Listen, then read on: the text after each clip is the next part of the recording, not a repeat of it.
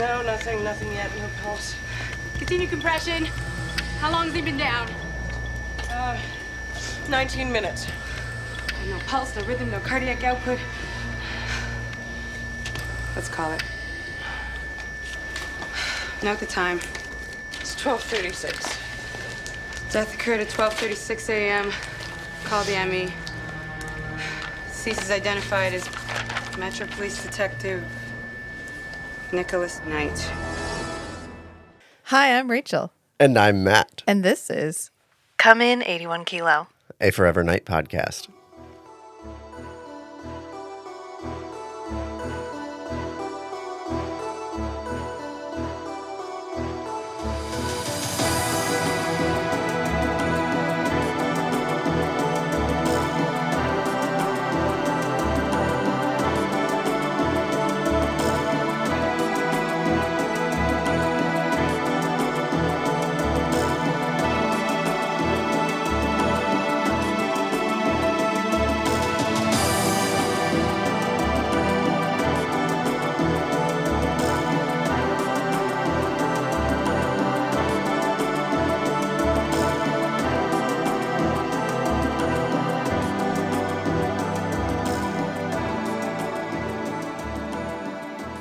Welcome back, friends. It's time for another episode. Forever Knight, Season 3, Episode 10 Night in Question. You know, it's funny. I was talking to Kate, and she was like, How much longer do you have on that Forever Knight, the, the Forever Knight podcast? And of course, she's never seen it or heard of it. Right. She hasn't listened to any episodes. No. And I said, well, you know, we got 10 episodes, 12 episodes left in the season, and then we'll be all finished. And she goes, Oh, you guys are going like episode by episode? I said, Yeah. Like, what have we been talking about for a year and a half? If was just been, and she's like, Oh, you're like a super fan cast. Sure. Okay. Well, I just thought that was really funny. The like, oh, like what would we be doing? She didn't know how seriously you were taking this whole thing. I can't imagine what it would be like to like try to group episodes because none of the plot lines are sequential. right. There's no So you can't do season story arcs. they're each one are each one's like a short story that sometimes relates to the others and sometimes doesn't. It's like the weekly comic strip. like I you couldn't group them. You couldn't group them and do them justice. So anyway, I'm happy with our format, but I thought that was really funny. Well, And- you could skim through multiple episodes in one podcast episode. I mean, I guess, but at the same time, like, I wouldn't feel good about it. Like, I wouldn't feel like we really touched on everything I wanted to touch on. Yeah. Because the fun comes in picking these apart and really talking about what are they trying to say and what did they actually say and what was just flat out ridiculous and what was fun and what was funny and what was intentionally funny and what was unintentionally funny and, you know, all the things that we like to do. And I bring this up because uh, when I put this episode on, you were like, "Oh, it's this one," because you've probably seen this episode. Like, Yeah. I don't know, like a lot. Because if I sit down and I'm like, I'm gonna put an episode on one, like a slam dunk. I love this episode. I know I'm gonna love it. It's my favorite. Uh, probably Curiouser and Curiouser is my favorite, and this is probably number two. And I put it on a lot, so you've seen this one a lot. So we we maybe we'll have a little bit more fun chatting about this one because this was not fresh for you at all. You had absolutely seen this episode before. And to me, this episode is sort of um, a bit like Curiouser and Curiouser, where the events that happen in it literally have nothing to do with anything ever, ever, ever again. It's almost Right. an The alternate meaningful part reality. of the story is what would what's happen happening between the characters. What would happen if Nick lost all of his memories?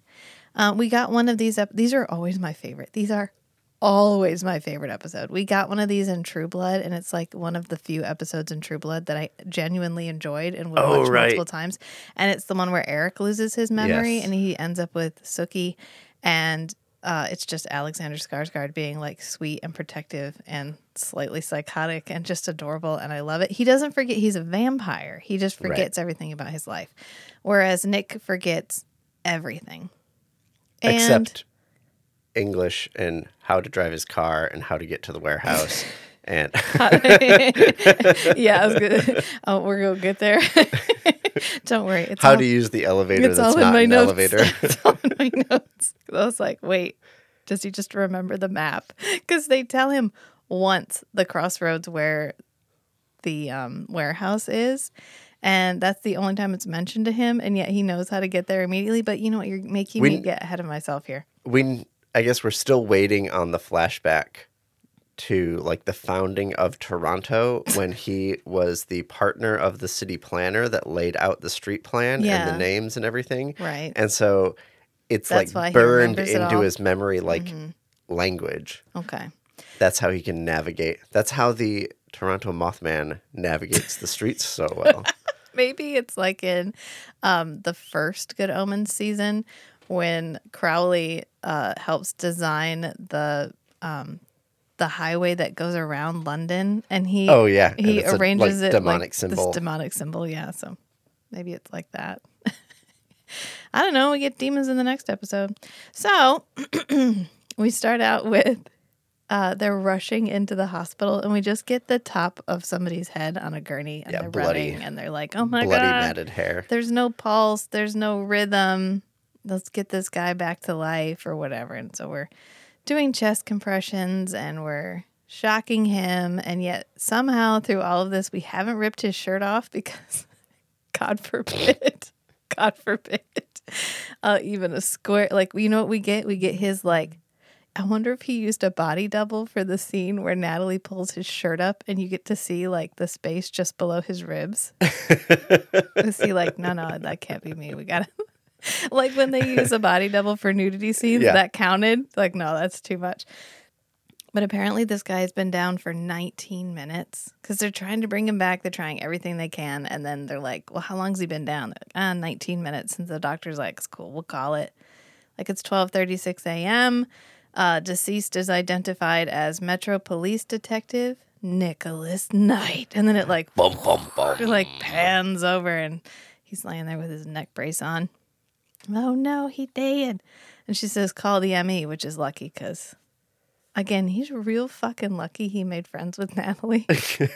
It's so convenient. what does he do in other situations? Does he just like I guess you just Leave? pretend to be You dead leave- you leave. until Yeah. you get left alone. you pretend to die and then you leave? And then we go to the Except intro. in this case, he wouldn't because he lost his memories. well, I guess he'd go would- outside and just burn to death. He would just Oh, he'd just wake up yeah. and like in the hospital morgue, and they'd be like, "What? Like, how did I get here? Um, Who am I? What, what's happening here? oh, let let's get you some fresh air. That's when Lacroix shows up again, but like he does in this. Yeah, Lacroix's there to run interference. yeah, yeah. And I think the only reason Lacroix isn't just like murdering and removing him forcibly from the hospital is because he he owes him a favor apparently, and like this is the moment he's gonna cash this in. No, nothing has happened since. What is it? The Bolshevik res- Revolution. What is happening? I don't know what, what's. Uh, because they're speaking Russian. He's got a fancy, f- like furry hat with many, many buttons. he's dressed up like a drum major. He's supposed to be like, like, he's a. about to be marching down the road. I don't know. leading if, a band. if this is the Bolshevik Revolution, then it's like 1910 ish. yeah, Yeah, at the same time that Sean Connery arrives at Wimbledon. tennis. Tennis. that joke never gets old. No, okay. Uh, we come back and Tracy and Reese are in the waiting room. And Tracy morning. Tracy has like a bloody jacket. Like it's pretty graphic what she went through. She went through some shit. This woman has been through shit, okay? She's already been kidnapped by a serial killer. She already had to murder somebody on the job. Oh, you know, she had to shoot somebody on the job in self-defense. Yeah, Um, She just has already gone through so much. And I just you know what's funny actually? I was thinking about that crack you made last time about how she is the Daniel Day Lewis of undercover police Yes. officers. And it reminded me because I wanted to watch this one episode of Forever Knight and I did because you weren't here and so I got to just watch Forever Knight recreationally. So I watched a season one episode. I watched Dance by the Light of the Moon because there's a scene towards the end where he like walks out of the shadow and it's one of the coolest scenes in the whole show. And I just wanted to like I don't know, I'd been thinking about that scene and so I wanted to watch it because that's how my mind works. And so I was watching it and I realized he pulls a Tracy in that episode. Because remember, he's being an asshole to everybody Oh, the right. entire episode Yeah. because he's trying to get on the side of the sex worker lady, the um, lady who strips, Anne right. Foley. And you'd you'd talked about how for him it's really easy to just switch his Yeah. personalities because he's had to be different people. He's had to switch up his life so many times. Right. And so for him, he's going undercover as an asshole douchebag Yeah. And he's able to just fully commit to it because Yeah. he's been that before. Right. So he pulls a Tracy. Yeah. Yeah.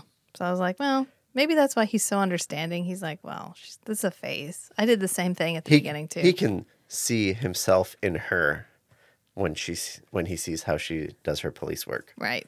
But Reese is comforting Tracy. He's, you know, like, oh, you're okay. This wasn't you.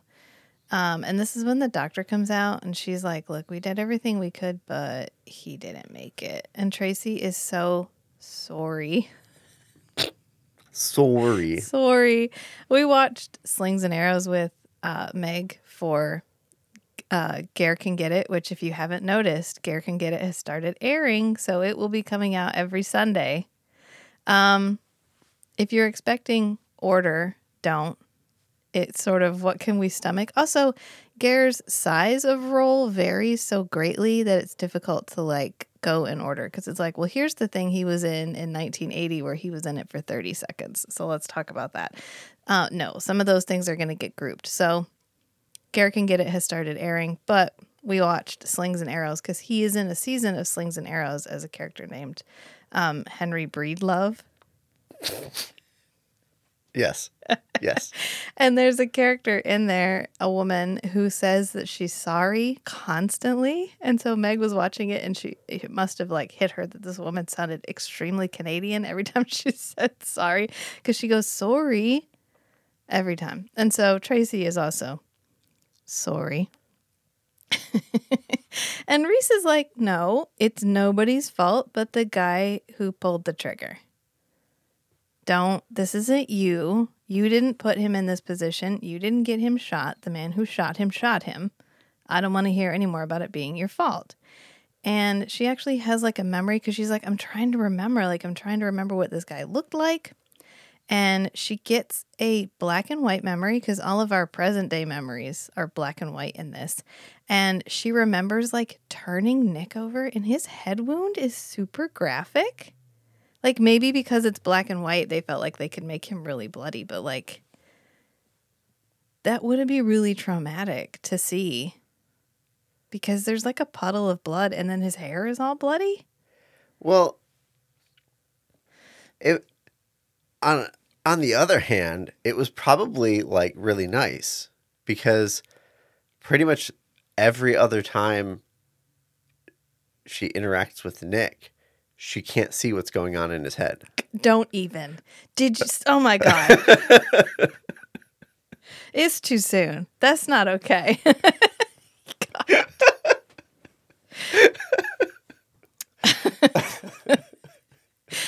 wow. Thank you. Yeah, I'm sure Tracy really appreciates that joke after seeing like her her partner's brain matter on the floor. Gross. So Natalie arrives.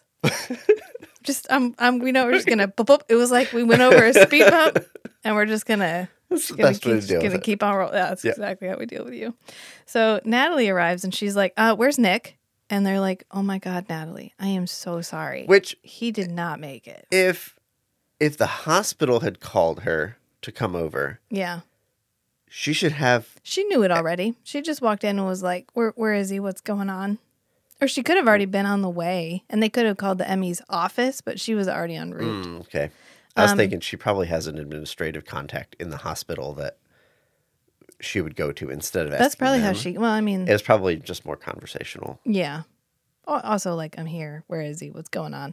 And so she runs in, and they're like, "Oh my God, Natalie, I'm so sorry. He is not among the living anymore. And she's like, spoiler alert, he never was. But That's not news. it's not news.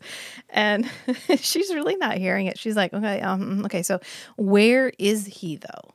And so she ends up um while she's having this conversation, we cut back to uh the detective, the good detective, who is lying in bed.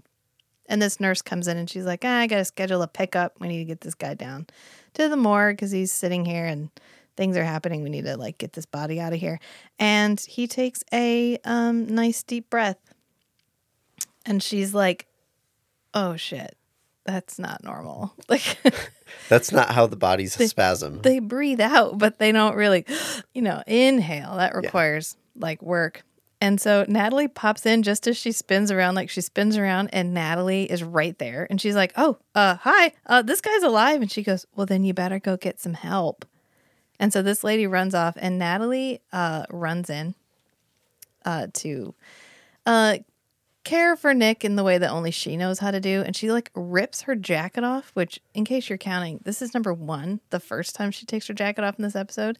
Pretty much every time she walks into a scene in this episode, she's wearing the same outfit and she, she went takes to a jacket off. seminar and they were like, when you walk into a scene, you need to establish your presence like I'm going to stay in this scene Yeah. by taking your jacket your off. jacket and she's off. like, all right, I'm going to practice that. Yeah, and if you pay attention, she doesn't have anywhere to put it, so she throws it on the ground. So when they wheel him off, it's like kicked up in the corner because there's no chair or anything for her to drape it on. Yeah, um, I watched a somebody else watched Forever Knight and mentioned it on Instagram. Like I know, and she's a pretty big creator. Um, I think her name is Ginger Locks. I'll find it and I'll put it in the thing. But she was like, "Listen, um, if you guys need something to watch, I know the perfect vampire telenovela." And she- Telenovela. she described Forever Knight as a telenovela, and I have never felt so validated in my entire life. this is a fucking telenovela. It the It fits. drama, yeah. the and this is the most telenovela episode. The dude wakes up from a coma and has amnesia. You don't get more textbook telenovela than that. Okay. So Anne meets his greatest enemy, who he doesn't know is his greatest enemy, and who tries to say that he's it's the it is like the it's like they watched a soap opera episode and they were like, okay, noted. Okay, what's next? All we right, need to get some of that in the mix. Okay, so then Natalie's pregnant. Got it. Okay, no, wait, we can't do that. Never mind. Scratch that one out. And so after she rips off her jacket dramatically, which totally takes like 10 seconds, she does not have. She opens her bag and she pulls out this blood bag with like a long needle already attached to the end and she just sticks bloop, it into his stomach. sticks into what I can only assume is Geraint Wyn Davies' body double because there's no way we got to see that much of his skin. And she sticks it into his stomach and it immediately starts um like going through well, the she tube. she kind of squeezes it a little bit, Yeah. but then some people come in and she like just tucks it under the blanket. Yeah, she tucks like, it under the blanket and the, the do- Oh. when the doctor arrives. Yeah. She pulls it out in a minute and it's empty. Yeah, he was thirsty like boy. his, his stomach was slurping the blood up. yes. Like, well, okay, so we know the in only oh, stomach doesn't generate Yes, it suction. does. Yes, it does. Okay, so May- a vampire's stomach does. yes, does. so we know from Only the Lonely he is capable of absorbing blood through orifices other than his mouth because Wait, what? yes. So in Only the I Lonely, need, I need a reminder. yes, you do, and I'm about to give it to you. So in Only the Lonely, remember he's in the body bag. The blah blah blag, I think is what I said in Only the Lonely, and blood has like run out of the body bag and pooled on the table. And Mhm. as she's on the phone, the blood starts running back into the body bag.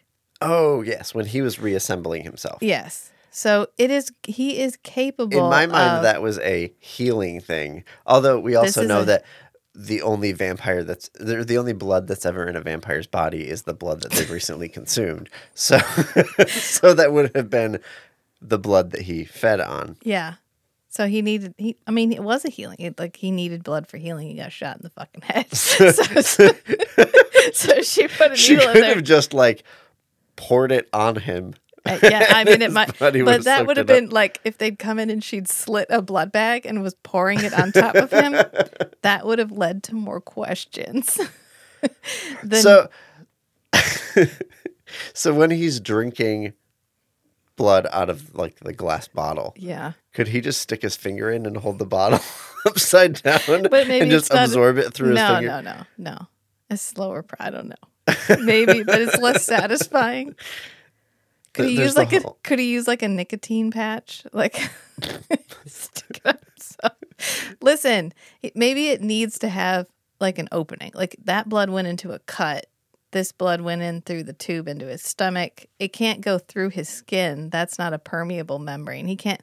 Although you know Elizabeth Báthory did bathe in blood, and maybe that's why. Maybe. Maybe. I don't know, honey. These are just questions we're not going to be able to answer. Uh, so the doctor arrives and she's like, uh, as she's walking in, she's like, Ma, sometimes this is a reaction to medication. Like, I'm sorry, what? Death? Qu- yes, sometimes death- Cardiac arrest? sometimes death and cardiac arrest is a symptom of medication. I'm not so sure that temporary life signs after life signs have ceased for a significant duration are a side effect of anything. And if they are, that probably requires further study. And I can't believe you're just flippantly like, "Meh, sometimes they breathe. I don't know what to tell you. Um, uh, but she walks It's in like and when you sprinkle salt on um like freshly slaughtered meat. The muscle twitches. thank you for that. I, uh, okay. So Maybe somebody sprinkled some salt on God. On freshly slaughtered meat. Thank you, honey. So Natalie is like, Oh, don't worry. I already took his vital signs and just hands her a chart on which she has written nothing. I Caught that too. she picks the chart up and it's just like, Oh, yeah, no, no. His, uh, his, Here's his blood his pressure blood and his pressure is 110 over 60 I and already did it. stabilizing. Don't no worry about problem. it. Yeah, it's absolutely not a problem. And then the doctor goes, Aren't you a little off your beat, Dr. Lambert? And she's like, Ma, you know, right time, right place, I guess. And she, oh, she says, I'm a close personal friend of the revived. and the doctor goes, Well, your friend's a miracle man. And Natalie's like, Meh, I mean, how bad was his head wound, really? And she goes, Well, I mean, it was pretty bad. He got shot in the fucking head.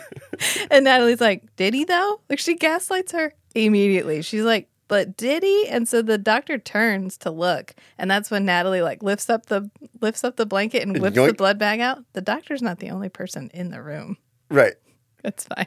Everyone else is like, oh, I, I wouldn't. I wouldn't necessarily say Natalie's gaslighting the doctor. I would say Nick is gaslighting reality by being a vampire. You're, you're just gonna macro step that back all the way. Like you're just And- gonna be like, whose fault is this? Natalie's ultimately, partic- I think Natalie's it's, Nat- doing it's Nick's ultimately. Yes, Yeah. but um, she's she's uh, cooperating with Nick's more egregious gaslighting Oh, okay. against the All right. universe. Well, they immediately run him off to surgery slash X-ray, and Natalie. That's when they wheel him away, and you can see Natalie's jacket is like hitched up in the corner where she's tossed it.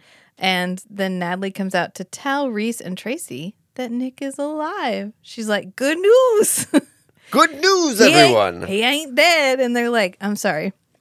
What? And Natalie's like, well, um, he went into temporary cardiac arrest um, because of the shock. It's not unheard of. He's alive.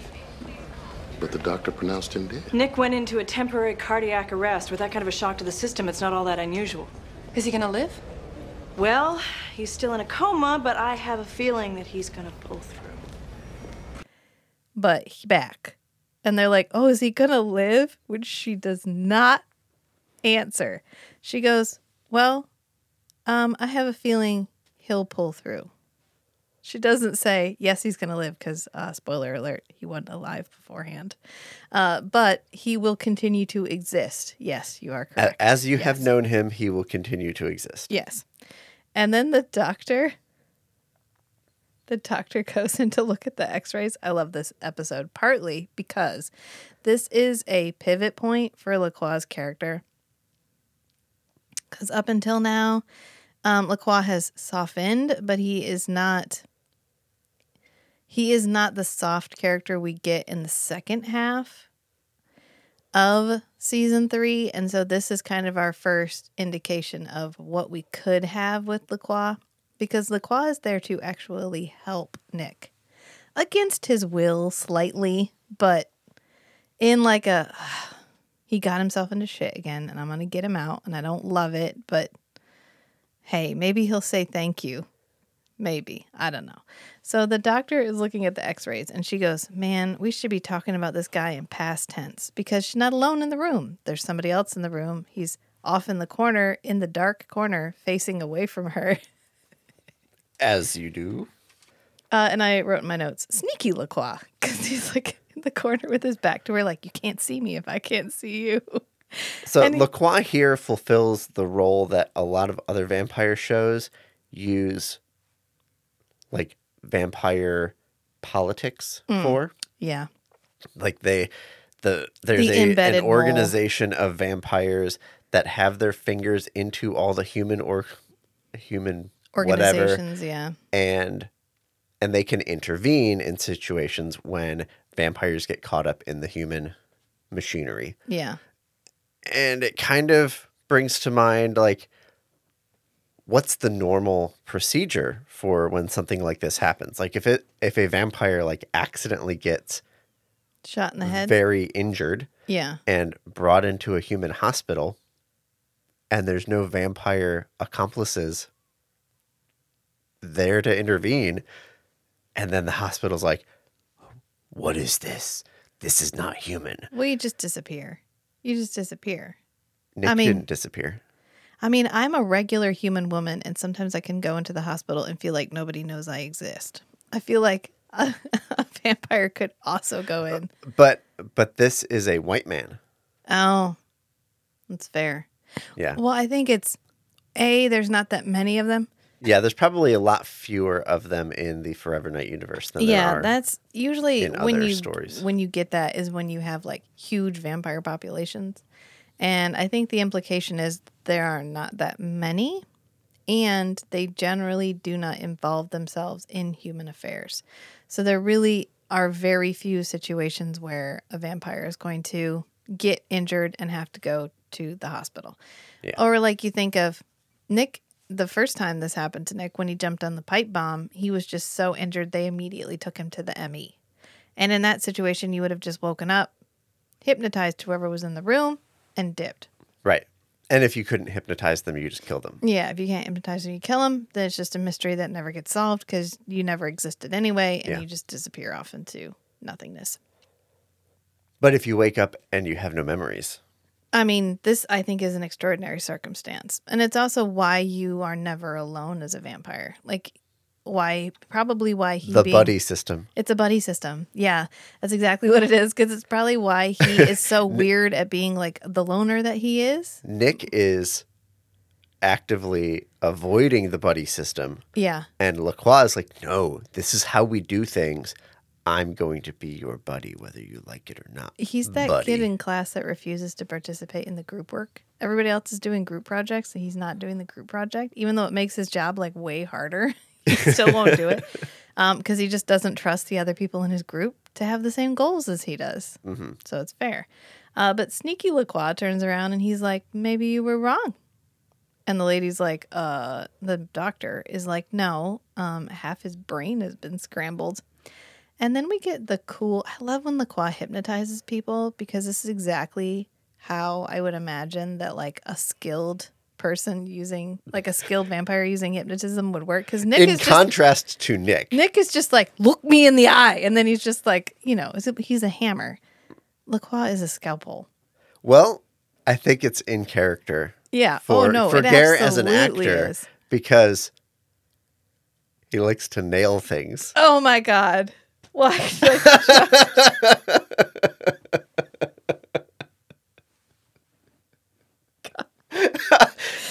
Two, two in one episode. Yes, I'm on a roll. you are on a roll. All right, so we get we get No. very suave. No. we get very suave Lacroix Yeah. gaslighting Can the we doctor. take a minute and like fucking Nigel Bennett, right?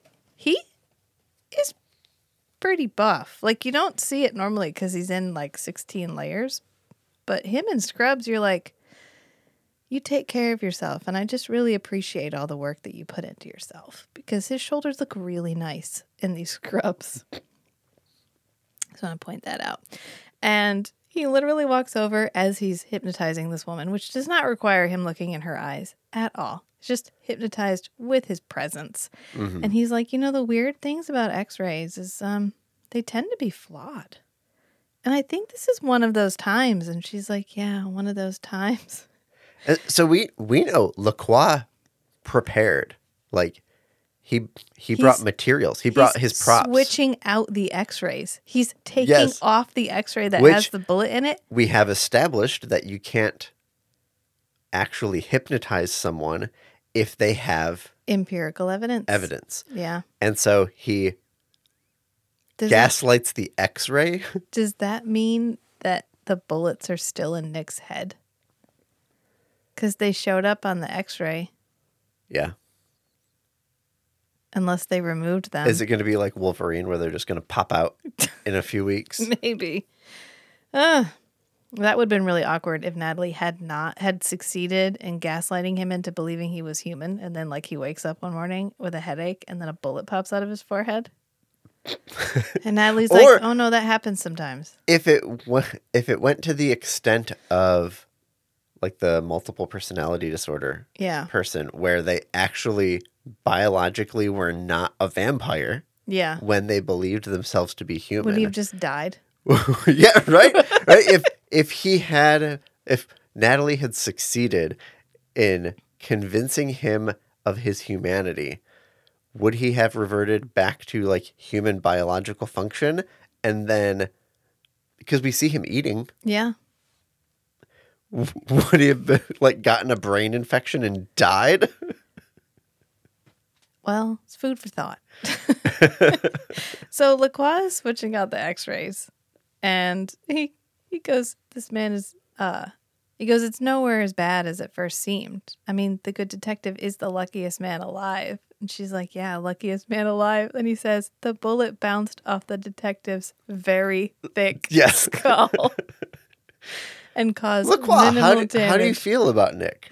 He really he just slid that dig right in there. He was like, "Well, he is quite dense. It's very difficult for bullets to penetrate when your head is that dense." And the lady's like, "Yeah, very thick skull." And then I love this moment because I fucking love how Nigel plays Lacroix. I think Geraint does a really good job as Nick, and I appreciate him as Nick, and I enjoy his character. But there are times when it feels like Geraint is telling a joke and we're all in on it, and Nick is the joke. Every once in a great while, you get the sense that, like, he doesn't get why Nick would do this. So he's really not into it. He's doing a good job, he's giving it his all, but he doesn't love the role. I never get the feeling that Nigel doesn't love being Lacroix. Like he gets to show Yeah, up every day and be this delightful fucking villain. And this moment where he like tilts his head to the side and just like strokes his finger down this woman's neck and does like a like a lip lick thing like mm, you got a pretty neck. it's just like a if only these were different circumstances and we could have had a moment together. But instead, I'm here rescuing my dumbass son. and he goes, You know, just the most remarkable case. And the lady goes, Yeah, the most remarkable case. And he goes, So glad we concur, doctor. And it's just this really awesome, like, vampire scene where he just, mm-hmm. you know, it's very subtle. It's very well done. And of course, it's Nigel Bennett. So fucking Nigel Bennett is just like crushing this moment as Lacroix. And Natalie is still out talking to Reese and Tracy. And she's telling them, like, oh, no, no, he's going to be fine. And she actually looks over and Lacroix walks by in the background. And he's just like, sup? They make eye contact. Like, don't worry, I got this. And it's when the doctor is briefing everybody, really, because she's like, yeah, the he's a miracle. The bullet bounced off his very thick skull. The bullet glanced off the good detective's very thick skull. He's the luckiest man alive. Like, why am I saying these things? I don't remember why I'm saying these things.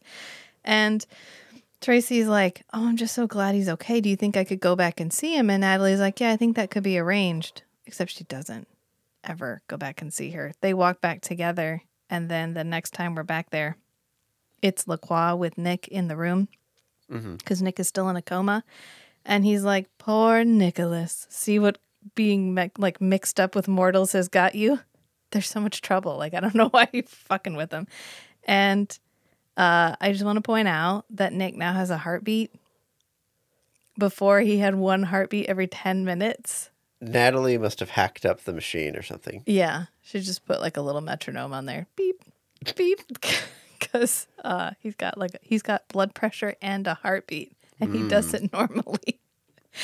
Uh, Forever Knight being the paragon of consistency that it is. And this is the first time he says quid pro quo in this episode. I think he must say it like 16 times. He's like, quid pro quo, Nicholas. Why wasn't this episode called Quid pro- titled Quid Pro Quo? No, it's just night in question. I don't know. And he goes, I always pay my debts.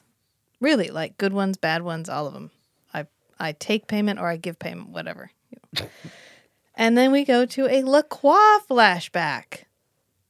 And it's Lacroix on the battlefield in Because his we need some context for the quid pro quo. in his jaunty hat. and he's um cruising for a snack. Because he gets off. Is he on a horse? I think he's on a horse, which didn't we just establish they can't ride horses or can't be around horses? But he hops off his horse, takes his hat off, and he's like, hmm, I wonder if anybody's still alive around here. And then he hears a heartbeat and he's like, doo doo doo doo doo. He like, he's, he's going grocery shopping. yeah, he's going grocery shopping. So he heads over to this guy who's apparently just alive enough, which we know he likes to follow follow war, even though he finds them messy. Can't if he can't turn down all that free food, which is what he tells Nicholas in uh, Can't Run, Can't Hide. And he's like, okay, well, I'm gonna eat this dude. So he takes his hat off, puts down. He's kneeling down, and the guy's like, oh my god, are you death? And LaCroix's like, honey, I'm whatever you want me to be. He's like, death? Sure, I'm death now. And so he goes in to bite the guy, and the guy's like, oh shit, you're a vampire. So he actually grabs a stake and rams it into LaCroix's chest, and LaCroix does like, like, Like no! dead spider like a dead spider tumble to the back, like, ah, God, you got me. And then apparently this is a mortal flesh wound, even though I've seen him staked and burned to death before, and he got better. So it can't be that Maybe bad. it wasn't complete enough. the It the was it was a bad the- enough wound to be painful and slightly like immobilize him, Yeah, but it didn't fully like kill him Yeah. in a way that he could evaporate. it must have been. Be- yeah, because I was gonna say the last couple times that we've seen a vampire get staked, they literally like poof and die. So not a, not as dramatically as in Buffy. No, you know why But- they did that? Because they didn't want to keep up with like getting rid of bodies. Yeah. It's literally the same reason that they invented the transporter for Star Trek because they couldn't afford landing and taking off scenes. Yes. So they just created the tel- the transporter, and then in Buffy they did the like puff because otherwise Buffy's always having to deal with dead bodies. So yeah, it doesn't matter. He doesn't quite die, but that's the end of that part of the flashback. We don't know what happens next. And Lacroix comes back and he does like a a blood pact wrist to wrist thing with Nick. Well, I was just thinking about this Okay. based on what we said a few minutes ago about like pulling in blood from somewhere else Oh. without apparent like mechanism. Yeah. He can just like he needs blood. He can Oh, just there's that up. blood. There's an Yeah. opening in his skin, touching an opening in Lacroix's skin, and Nick's body We'll just take just what it sucks needs. in the blood. Yeah. Hey, look at that. We solved the problem. We There's a solved canon the problem. explanation. Problem solved. uh, I love Lacroix's line here because he goes, "I do hope this wave of altruism passes quickly." I find it quite distressing. Quid pro quo. I do hope this wave of altruism passes quickly. It's quite distressing. and so Nick starts to wake up and he's like, "Welcome to the living, such as it is." I fucking love Lacroix so much. Um, and Natalie goes back to see Nick because Nick's awake now because Lacroix did did what he needed to do. Everything's healed up. He dipped, and um, Natalie goes back. Nick is sort of he's still prone. He's awake, but he's not like moving. She doesn't bring Tracy, so she doesn't fulfill her promise to take Tracy back. to Maybe she Nick. brought Tracy back and Nick was still out. unconscious. Could be. and they just didn't include that scene because it or didn't really hypnotized them and sent them off. Like Yeah. you saw Nick, he looks like shit. Now go home.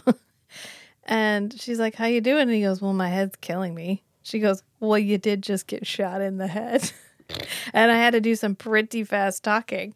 And he's like, "What? Who?" And she's like, "Yeah, that's what we're all hoping you can tell us, like who shot you." And he's like, "No, no, no. Who are you?" And then Natalie's like, "Nick, say my name." And he's like, Yeah, I got nothing. I, got, I don't know who you are. And she's like, Oh, shit. But also, hmm. she sees she sees an opportunity. right. And so Reese, she's talking to Reese about it. And Reese is like, Fucking amnesia? Like, seriously? What is this? A telenovela? and he does say, Well, it's better than being dead, which is true. Yeah. It's better than being dead. And so Natalie is talking to the doctor and Reese, and she's like, Well, maybe if I took him to his house, it could jog some memories. He could, he could, you know, familiar setting, could shake things loose. And she's like, you know, and um, I volunteer as tribute. Like, I'll, I'll take him home. I'm a I'm a close personal friend. of the revived. Wink. Wink. I'll take him home and um, I'll make sure he um, jogs a few things loose. Sound good? And they're like, "Yeah, yeah, that makes fe- that makes sense." She's like, "Yeah, I'm I'm a doctor. He doesn't have any family. Um, I'm already wearing my lace underwear. Like I'm ready to go." What, what was that about your underwear? what? what? oh, sorry. That's- That's I mean, I have a fresh change a fresh change of underwear Yeah.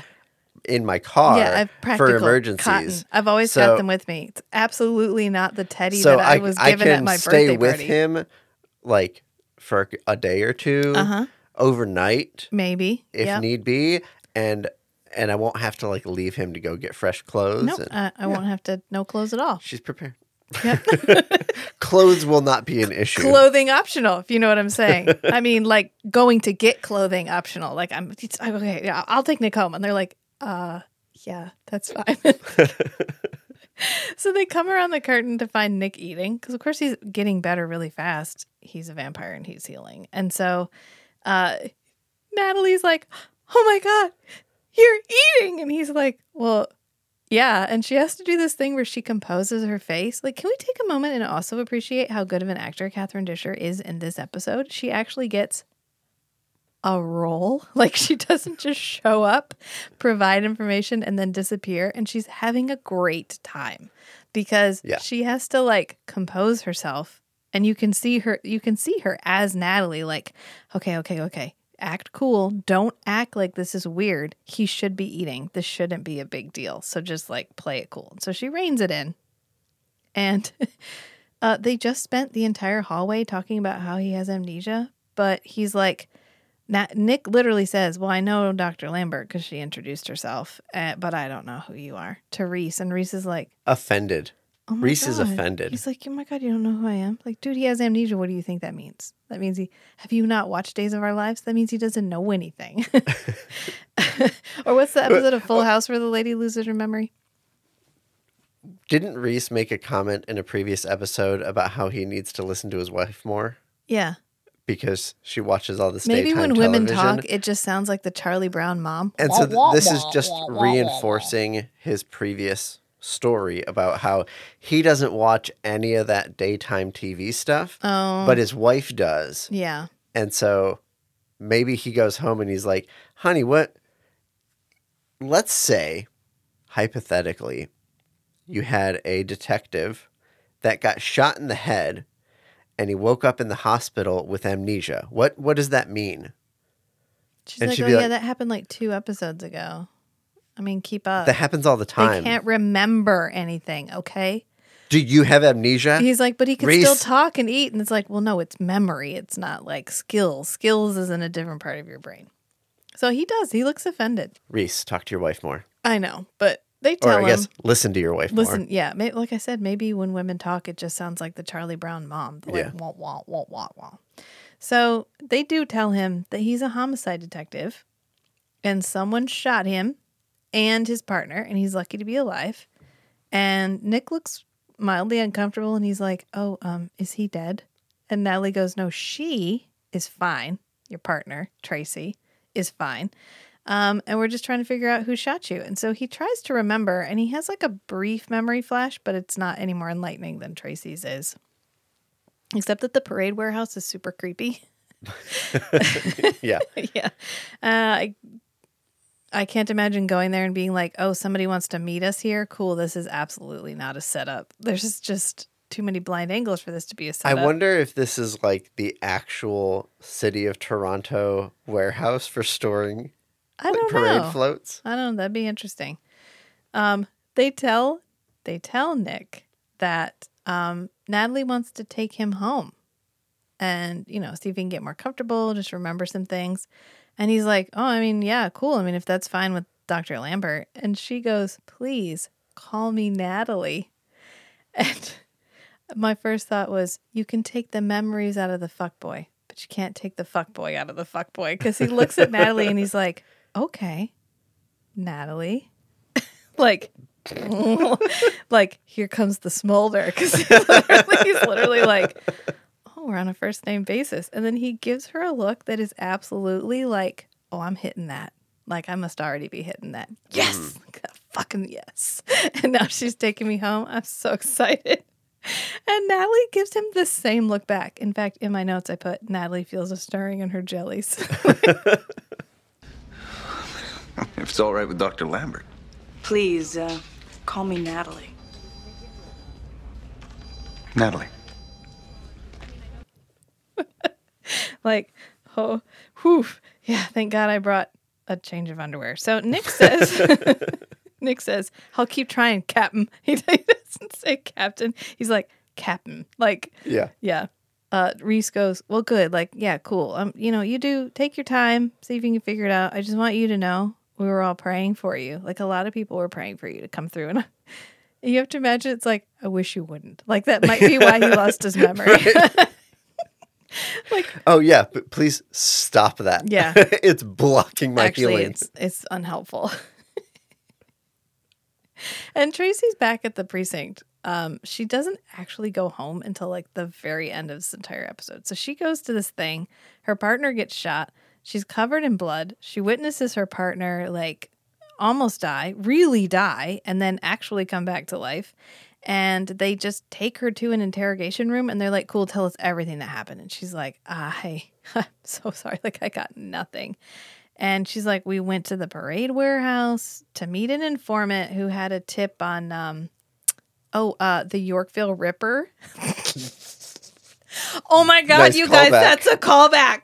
That's a callback. They referenced history of the show. What? That's the one from the Bad Blood episode, the Jack the Ripper episode with uh, Patrick O'Houlihan, like the most, the most Irish Irishman ever.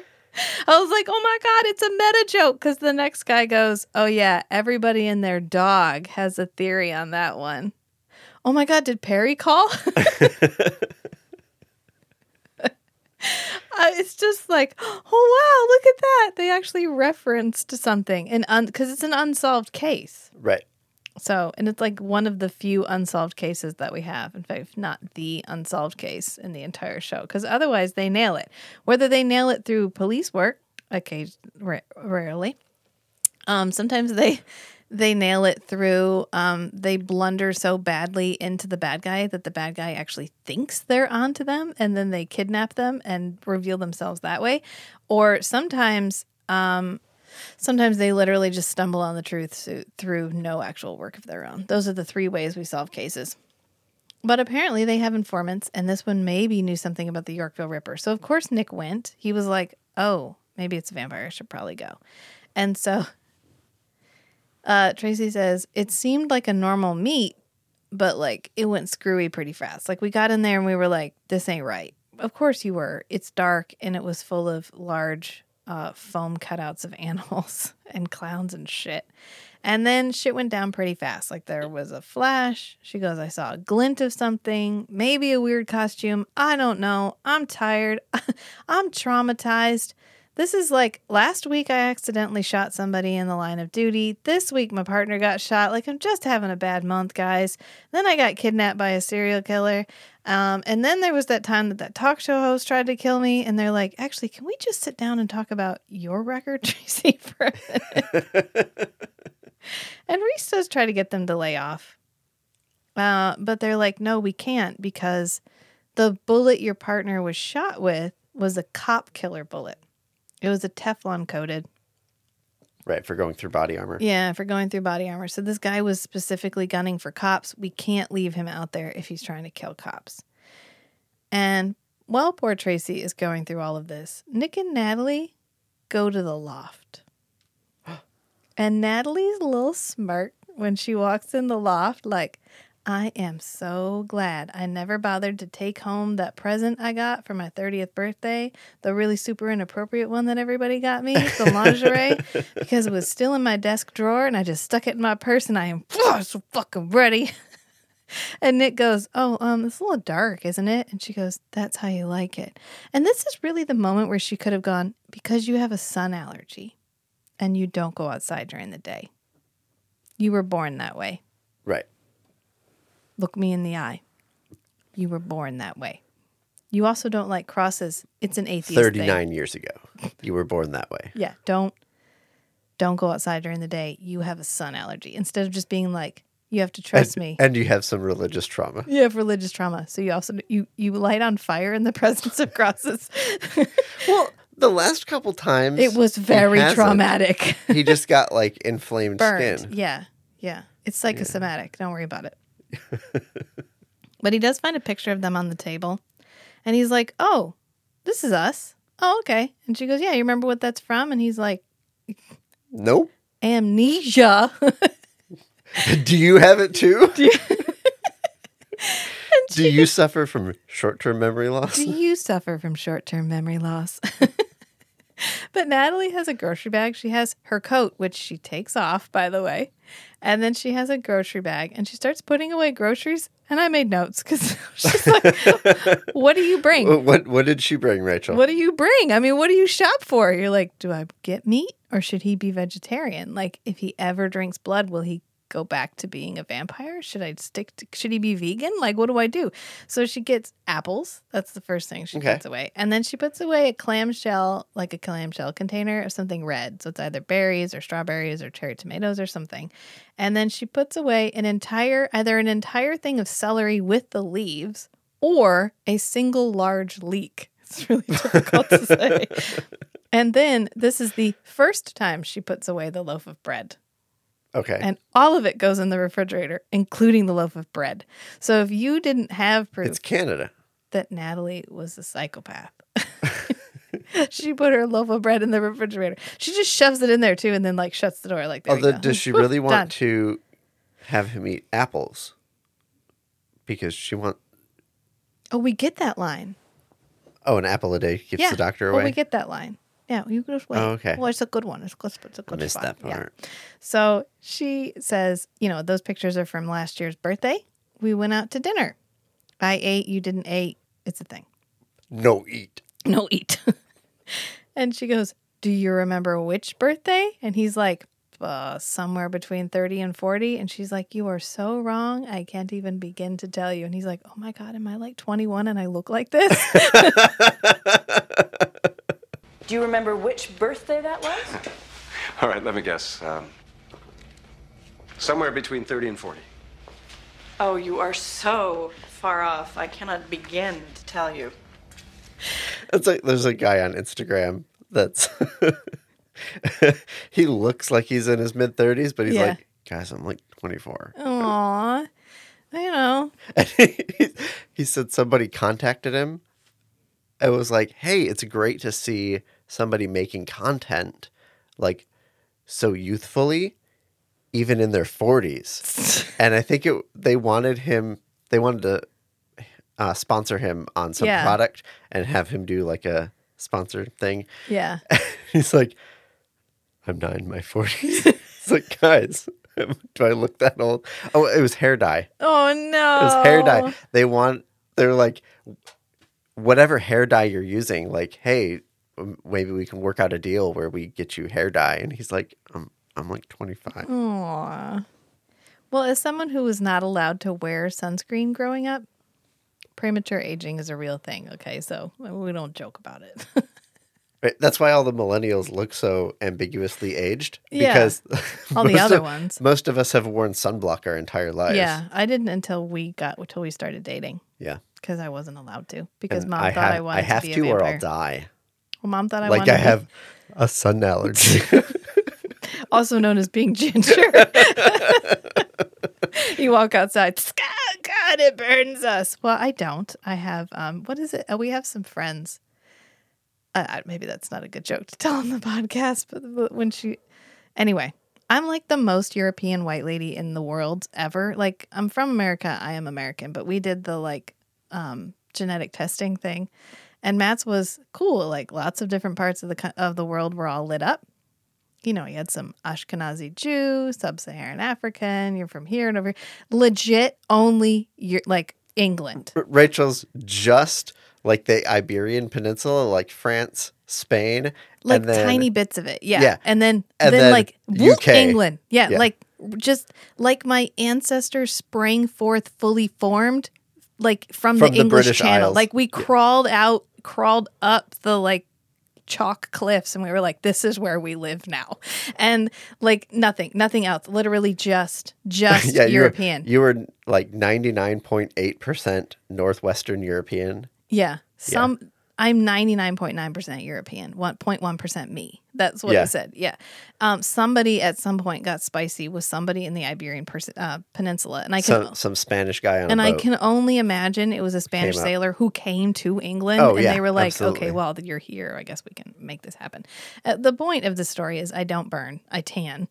And you would think I would burn given my descendants. But we were talking to a lady from Ireland, a friend, like a my friend's very fun Irish grandmother. Uh, who just constantly tries to get you to drink and is amazing. And she was like, Oh, you're a black Scot. And then she got this look of horror on her face. Like she was too many Irish creams in, and it was just like that came out of my oh, mouth. that, that was all come out of my heavy vodka drinks. Mm. Anyway, I It's was the- not remotely offended. It's but the potatoes. it's look. They- they I, like am working potatoes. class, okay.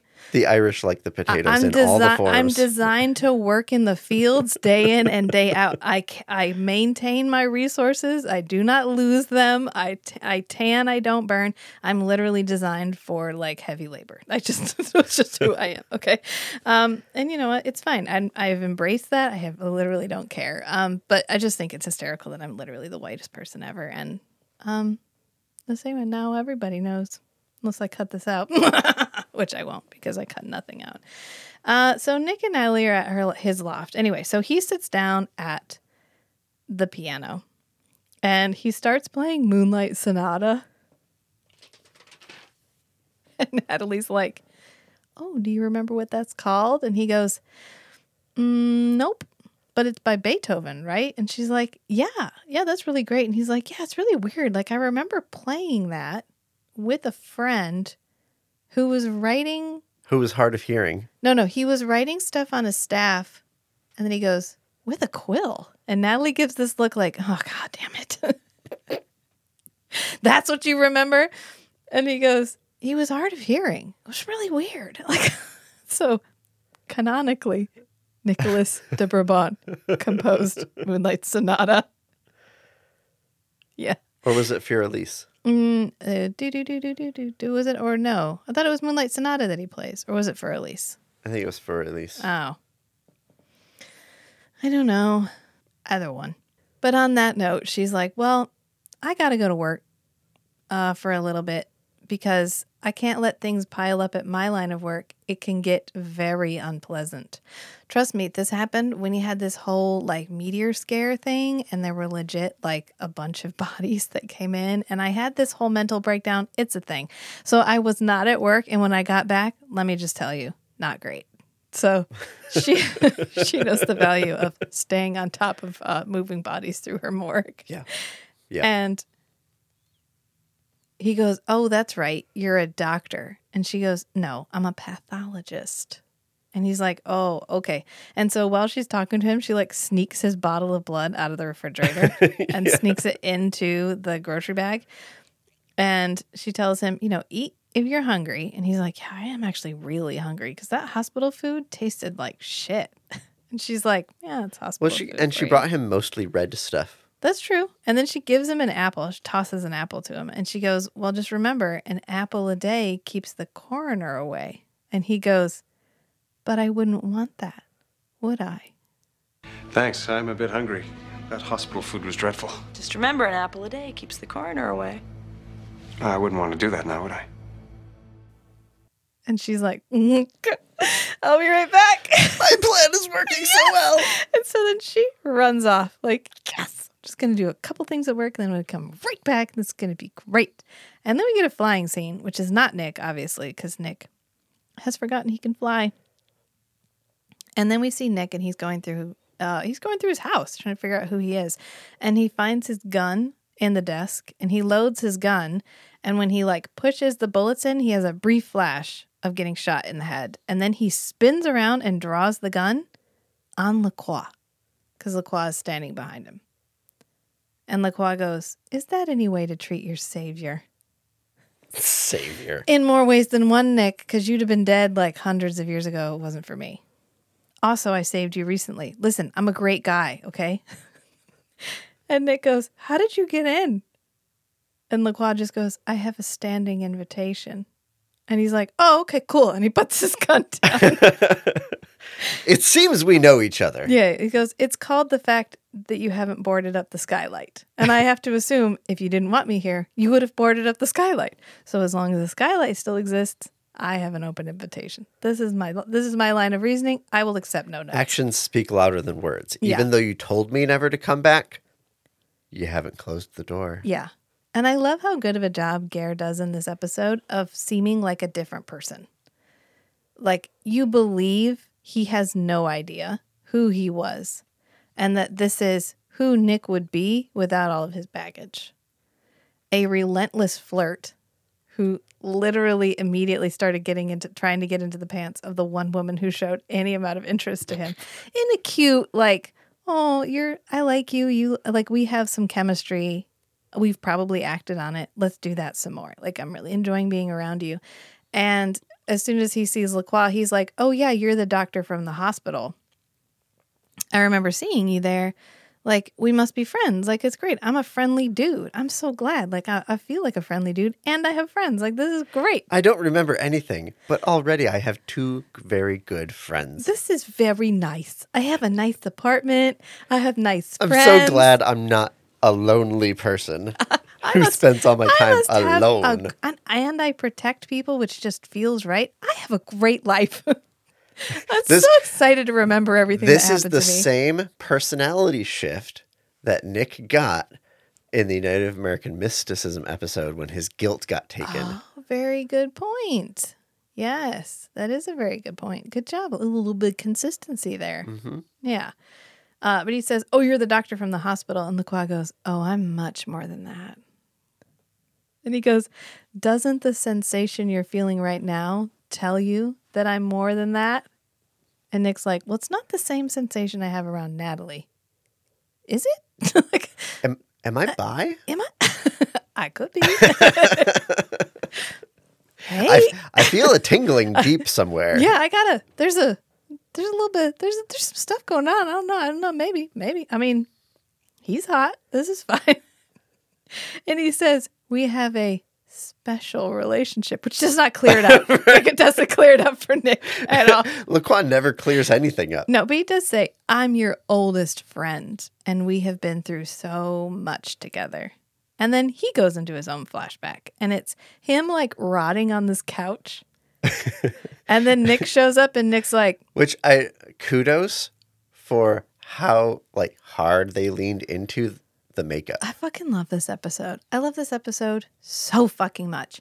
But yeah, he's like rotting on this couch. And Nick walks by and he's like, ah, it, he has this look on his face like, I have to tell you, I'm really enjoying seeing you like this.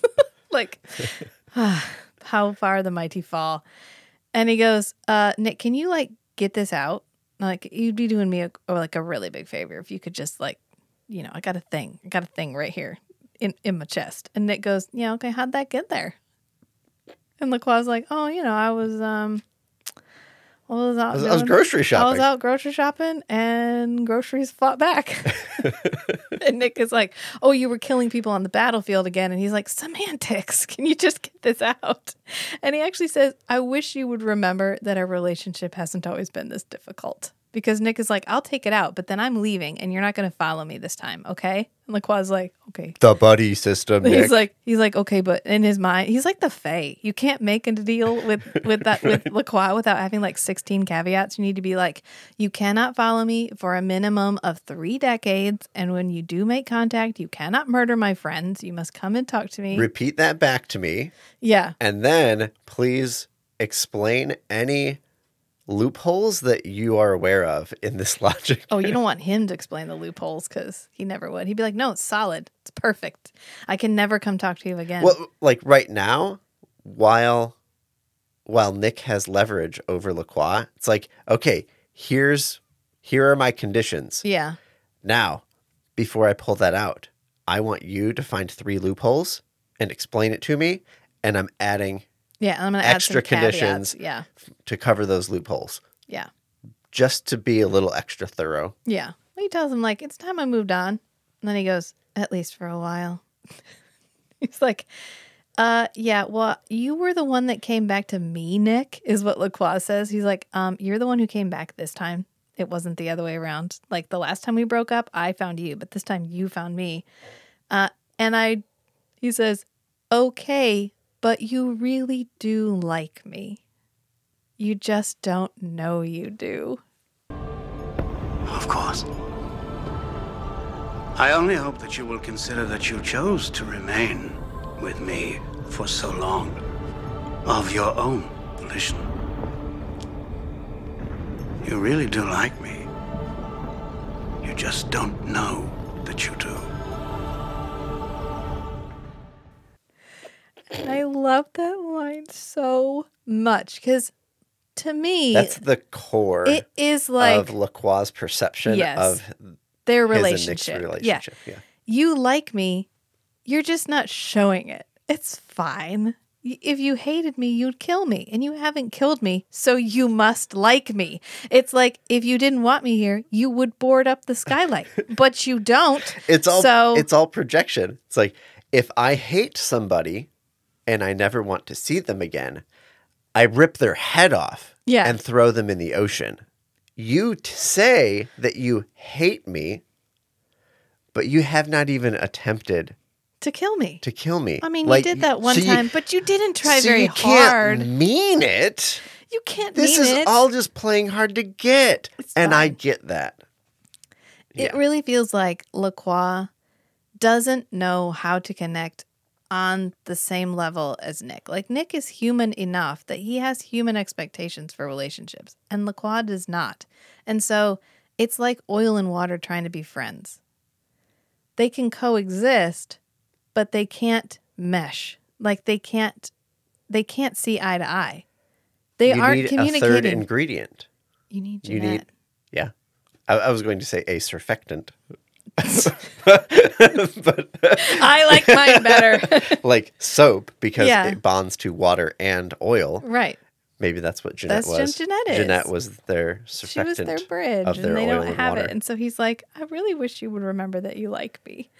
I know you like me because you haven't. I mean, there's that one time you tried to kill me where you like staked me and lit me on fire, but you didn't try hard because I you were got feeling better. emotional. You staked me in the stomach. You didn't try very hard. Right. It's fine. Look, I, I pushed you a little hard. I'll admit that. That's on me.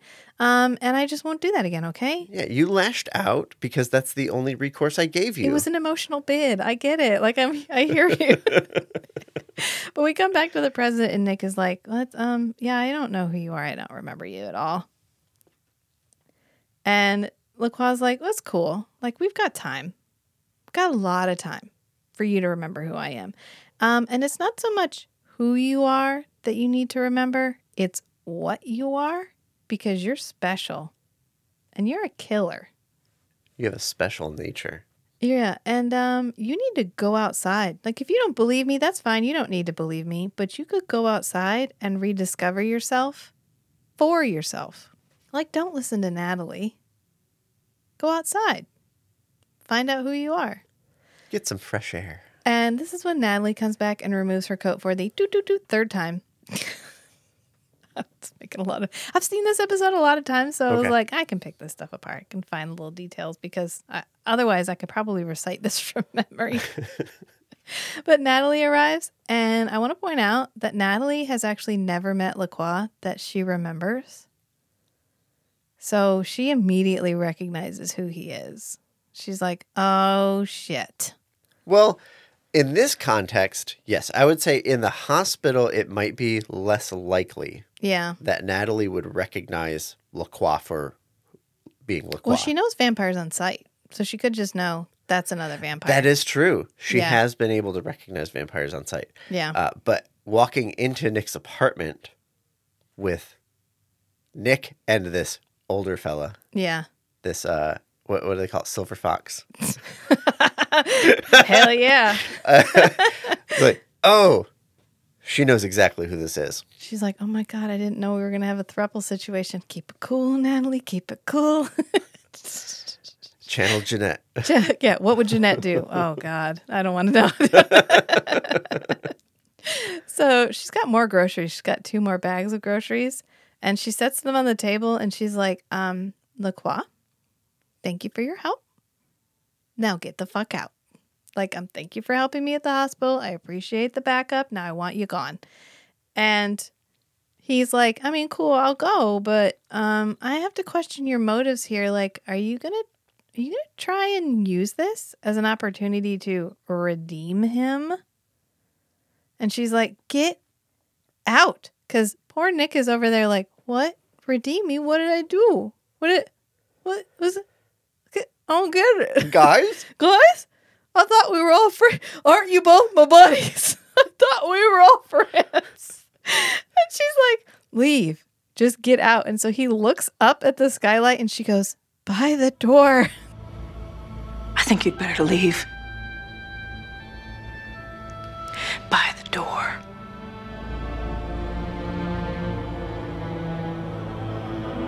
Whatever you say, Doctor. He's like, all right, fucking fine. So he leaves. I'll play door. along. But when they cut back over to Nick, Nick looks up at the skylight and then looks over like, why did we all look at the sky? It's it's like the those social experiments where people just stand on the corner and look up until Yeah. there's a whole crowd or stand of in people. around line. them. Yeah. yeah. He looks up and then he gets this confused, like, what? I don't get. Uh, I was. Hang. I thought we were all together. Like uh, he said, we were special friends. Natalie and I are special friends. Aren't we all special friends? Like, can't we all have? A... Where is he going? Come back, handsome man.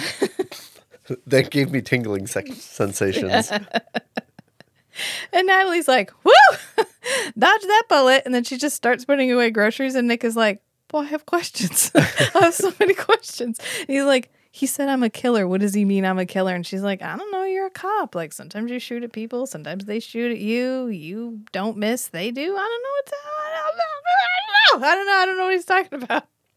And he's like, okay, well, you said I had a special nature. What does that mean? And she stops and she's like, you don't have to believe anything that he said to you.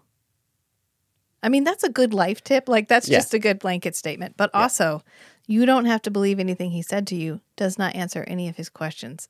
And she should know Nick well enough at this point to know she needed to stop, sit down, and give him some explanation, even if it wasn't the full explanation. right. It's like I just stopped at the ATM the other day to get cash. And I was getting cash to pay somebody back who didn't have, like, I couldn't give him a check. I couldn't pay him with Venmo. I needed cash. And so my daughter was like, Why are we here? I'm getting cash. Okay, what for? How much?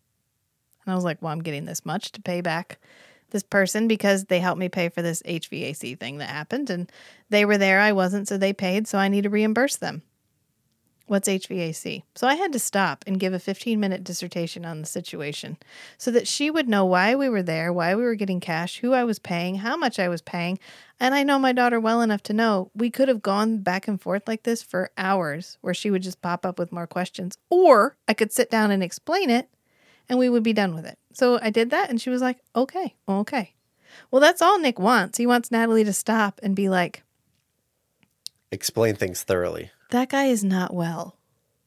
And he's trying to draw you into something He's that been psychologically manipulating you For most really- for most, for most of your life. for a really long time. And you were getting out of it and you were getting away from him and you were trying to heal your trauma from him. And um, him coming here was kind of not cool. And I want you to kind of forget anything that he said because it's not healthy. Okay.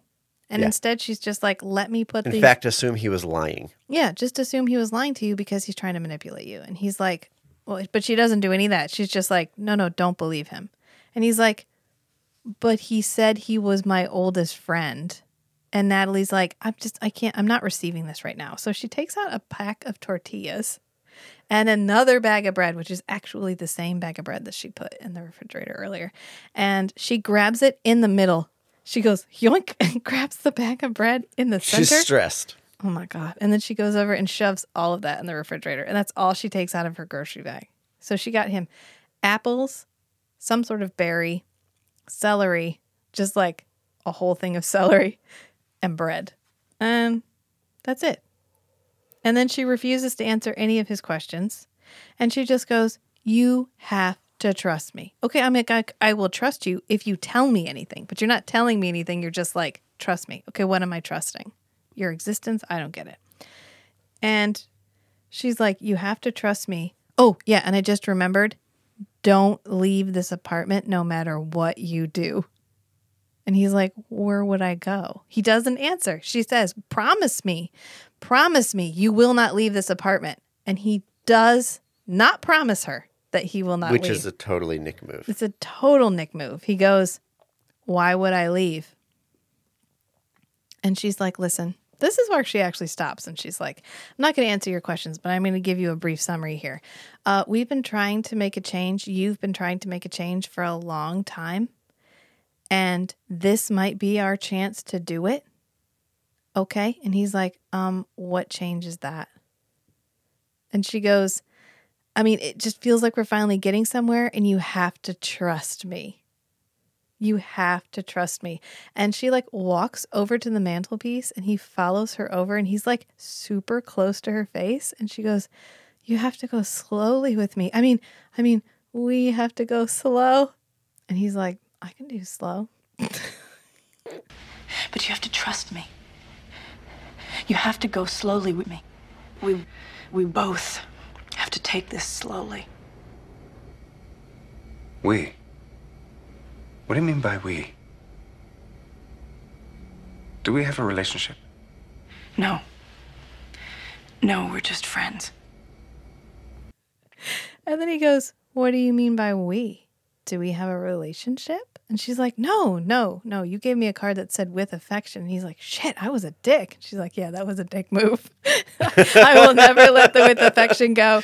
Yeah, yeah. Look at here's the birthday card you gave me. Yeah. Yeah. And here's the flowers you gave me um, when you went turned into a raging asshole. And here's the flowers you gave me the last time you were a raging asshole. And then I just dry the flowers and then I mark them with what you did and I stick it to my wall.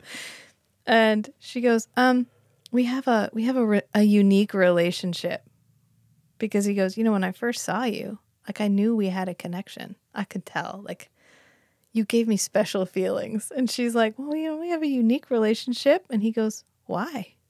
And she's just like, I, just, I don't, I don't know. And he goes, is it important? And I put in my note, sex hammer, which uh, credits credit Meg for sex hammer, um, via another fan who referred to him as having a sex hammer. it's like just right between the eyes because she's like, uh, no, what? I don't understand. Because he just Because he want he likes to nail things. yeah. And so this is a moment where we maybe will have a little bit of a debate because there is a slight debate in the community, maybe in my own mind, about whether or not they actually have sex? Do we think they have sex? Because from here, Okay, so we fade to black. They kiss, fade to black. Yep. Usually, making out, fade to black is is sex? is is sex, yeah. and then we get Then we, get, his Nick's dream. dream, where immediately after the fade to black, we get bare shoulder Natalie. Dream. He has a sex dream. He has a sex dream, Yeah. and and then we get Natalie waking up on the couch. Yeah. So in in an interview that Ger did, he explained that vampires can do the physical stuff. Is this the Playgirl episode? The Playgirl article? Well, I wasn't gonna. Oh, we're gonna do a special episode on the Playgirl article. But yeah, but that's there not were gonna be till we wrap questions about vampire sex, and so Ger was explaining that vampires can do the human physical stuff, Mhm. but it's not as fulfilling or It's not all they they not need as to do sensational combo. as actually drinking blood. Yeah. And so, like the whole Nick and Janette drinking each other's blood when they get riled up, that's the whole thing. Yeah, that's all they need. That's all they need. But they can do the, the regular human physical stuff. Yeah. So, if Ger is, he's full up on blood from Natalie's blood bag. Yeah. He's And he's got a LaCroix. little extra mojo from LaCroix blood. Yeah. So he's not really hungry. And well, then he doesn't know that that's what that hunger is. Right, and then he doesn't even know if that hunger was strong, he wouldn't even know that it was for blood. Right. So it's totally feasible that fuckboy Nick would be like, "Yeah, we're getting it on," and take her ah, to bed. I mean, they're both adults. They're both in And- their thirties. Yeah. They clearly have chemistry. They're alone together. She is broadcasting that she wants this. this feels consensual on both sides. Yep. And so for for them to have sex Yeah. and then and then she goes to sleep on the couch is like totally plausible. Right. And Yeah. even if he's not as sated as he could be, he wouldn't know any better. Right. This kind of, to me, that's why I like to think of this episode as like a moment out of time, almost like a non canonical episode.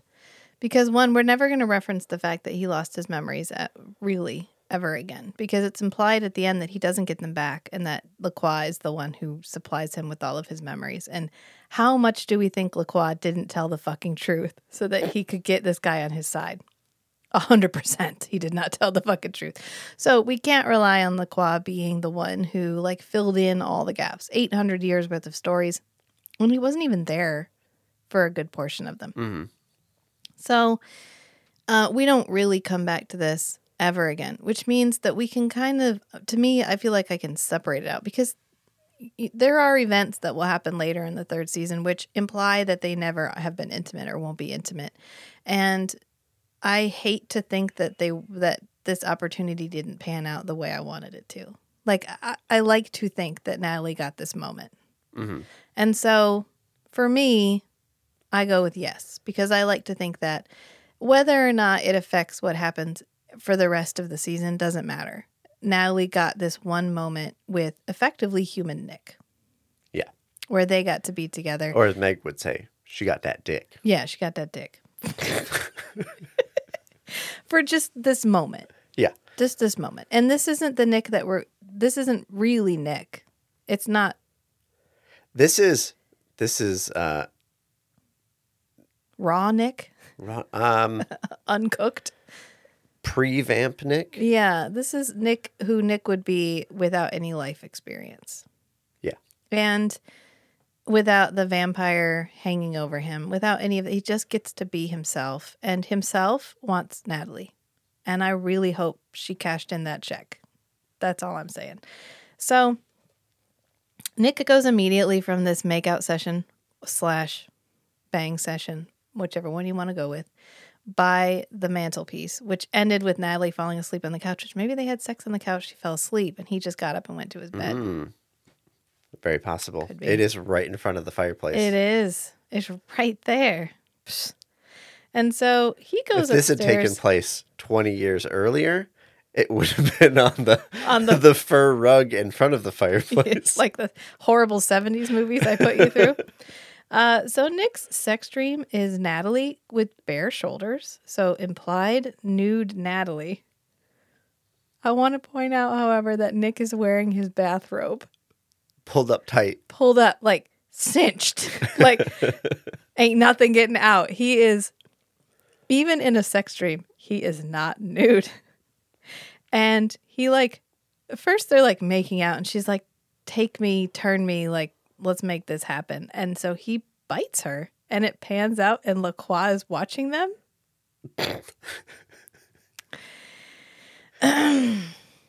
in a cuckold situation, I guess. I don't know what you want to call this. I don't know. It's a, I mean, this is a, uh, okay. I don't know. I don't want to get into like thruple, like what, I, I don't Uh, want, th- this would just be like a voyeuristic thing. yeah, which is it like a thing that there are, there are people for whom that is what is satisfying. There are people so- who like to watch. There are people who like to be watched.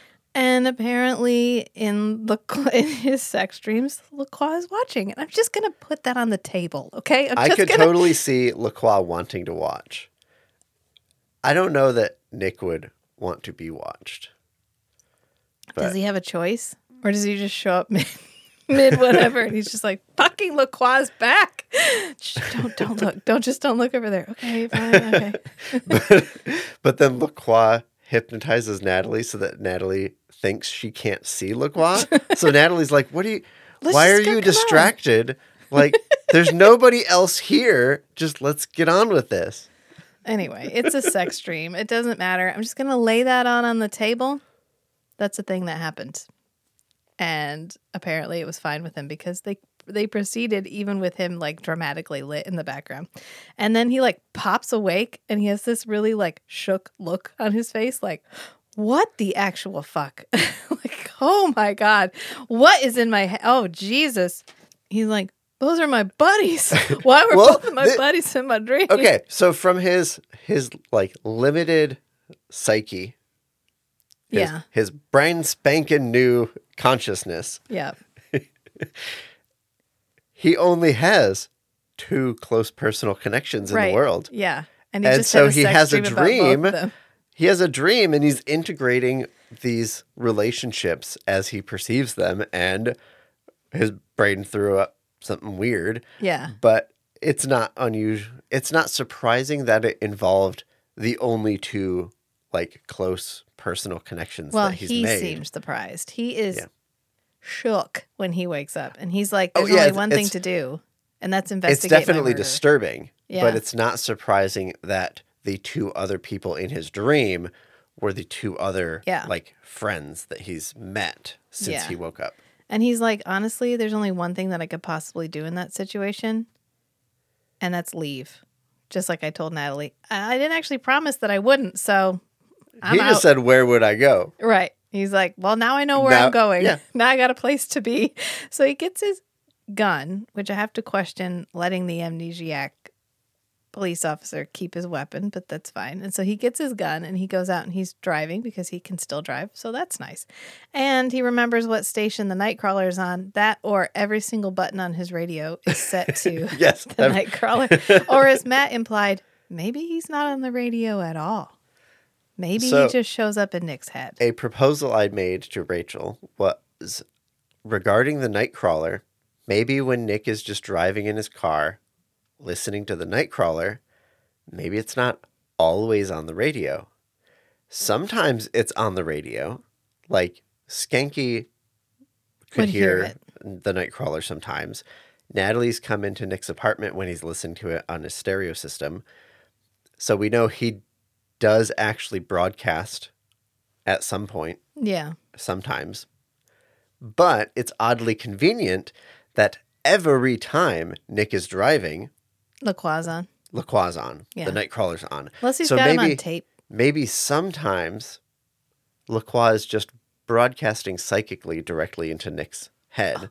Mm-mm. Maybe LaCroix is recording himself on tape and then he just finds Nick's car and changes the tape out. God damn it, LaCroix. Yeah, the the car's turned off. He just sticks the tape in and presses the play button, so Yeah. that way when it turns on, it auto Auto plays. plays. Yeah. Oh yeah, like you used to do in your friend's car. Like you turn the you'd put play and then you turn the volume all the way up. Mm-hmm. Yeah. uh, so he's listening to the Nightcrawler podcast in the car as he's driving to the parade warehouse without having to look up directions or call anybody or talk to anybody at all. And it's like, "Hi friends, I'm the Nightcrawler. I'm your balm in Gilead," is what he says. he goes, "This one is for lost friends. The way back for one is the way back for all." Bonsoir, mes amis. Oui, c'est moi, the Nightcrawler. And I'll be with you until the sun rises, keeping you company, soothing your confusion, your balm in Gilead. Tonight's meditation is dedicated to lost friends, lost from each other, lost from themselves. And the simple fact is, the way back for one is the way back for the other. For we must never forget what we are or whom we came from. This is our lifeblood, our nourishment. Without it, we wither and become nothing. I'm imagining Nick getting in the car and being like, "Hey, this guy sounds familiar." God, have I listened to this guy? I must listen to him a lot. Well, maybe he's Wait, the. was this my friend? Oh my Am I listening to my friend on oh the radio? my God, he has a Whoa! radio program. Oh man, I should have gotten his autograph. Maybe I, I, I didn't know my friend autograph. was famous. Oh, I love my friends. and LaCroix says, never forget where you came from, which is a commonly quoted line for Matt and I. There's a, is it uh, Zoe? What's her name? Zoe? Zoe Saldana Yeah, is in a movie where she's like an assassin or something. Yeah, Colombiana, I think, but the preview for it just repeated, never forget where you came from. So we in, were in this like sotto voce. never forget where you came from. And it's like five times in the trailer for it. And we saw it in the th- movie So theater. It was and really so- impactful. Yeah, we are like, never forget where you came from. So, God, that was years ago. Yeah. Probably like a decade or more. And At yet least. still never forget where you came from. And so Tracy's looking at mugshots because poor fucking Tracy has still never gone home. And she actually doesn't get to interact with Nick at all after he wakes up. She doesn't see Nick in this entire episode. She sees him shot and then never again. And uh Reese is like, listen, can we chill out with this? Because like you aren't getting anywhere. You're just spinning your wheels. What do we have to lose from sending her home and letting her rest? And then we go back to Nick because he's arrived at the warehouse to investigate. I put in my notes, good thing he still has Toronto memorized. Um, and then he goes into the warehouse and it does this like thing where it zooms around his head as he's remembering whatever happened in the warehouse, but it must be uncomfortable because there's this like screeching, screaming noise as it's swirling around his head. And so in my notes, I put the amount of screaming you should hear in your head at any given time is zero. Because it's just like, ah, because he's just like, you know, it's like a traumatic event. He walks in and like all of these memories start coming back, and he's a blank slate. So it must feel terrible. And he gets caught by the security guard uh, because he's standing there like holding his head, and this is a closed crime scene, and he looks awfully suspicious. And she's like, "Um, what are you doing here? This is a protected crime scene. A cop got shot here." And he's like, "Yeah, I know. I'm the cop who got shot here." And he actually goes and gets his badge, and she's like, "Slowly." So she takes his badge out and hands it to her, and he sounds so tired. This whole scene, he just sounds like, uh, like I am just having a really hard day. I just, uh, and but can I just say, you look delicious because she's talking to him and he just hears like and he like looks at her throat and then he like turns away and vamps out like, oh my god, like he can't. He's so hungry, it just overcomes him, and then he has to like reel it back because she's like, "Are you okay?" And then he turns around and he's back to normal again. And this is another scene that I really like in this episode, which is probably why I watched it a bunch, which is the like, no, I'm fine. I'm fine. The like, I'm walking this really fine line. I don't even know what this line is. I don't know what's on the other side of this line because no one will tell me. Right. But for a minute there, I wanted to eat you. And I don't know what that means. I'm having weird intrusive thoughts right now. I need to call my therapist. I don't know her number, but and I don't have a cell phone, so it's not saved in there. And she's like, Okay, well, you look like shit. And he's like, Yeah, okay, I'm tired. I got shot in the head. Can you just go? And she's like, Okay, but like, are you gonna be all right? And he's like, Okay, I'll see myself out. And so as soon as she walks away, he turns around and goes out the like the emergency exit. But the sun has risen. So it's a real good thing he didn't take her up on her offer for him to walk out because Yeah. this guy would have showed up at this protected crime scene, given him given her his badge, said he was the one who got shot in the head and miraculously came back to life. And then as soon as they went out into the sun, he would have burst into flames. Yeah. He would have been a real bad day. Okay. He needs to go outside like he needs a hole in the head. yeah. God. You are on a roll. the smirk. The like, mm-hmm. It's the same smirk that Natalie got. The like, oh yeah, I am on it today.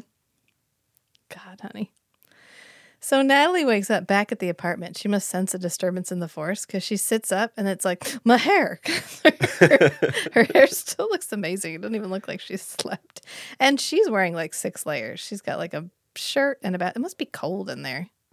I wonder if he only has the fireplace It is heat. Toronto. It's good. Shut up. Um, and they're always wearing coats. So it must be winter in Toronto just constantly.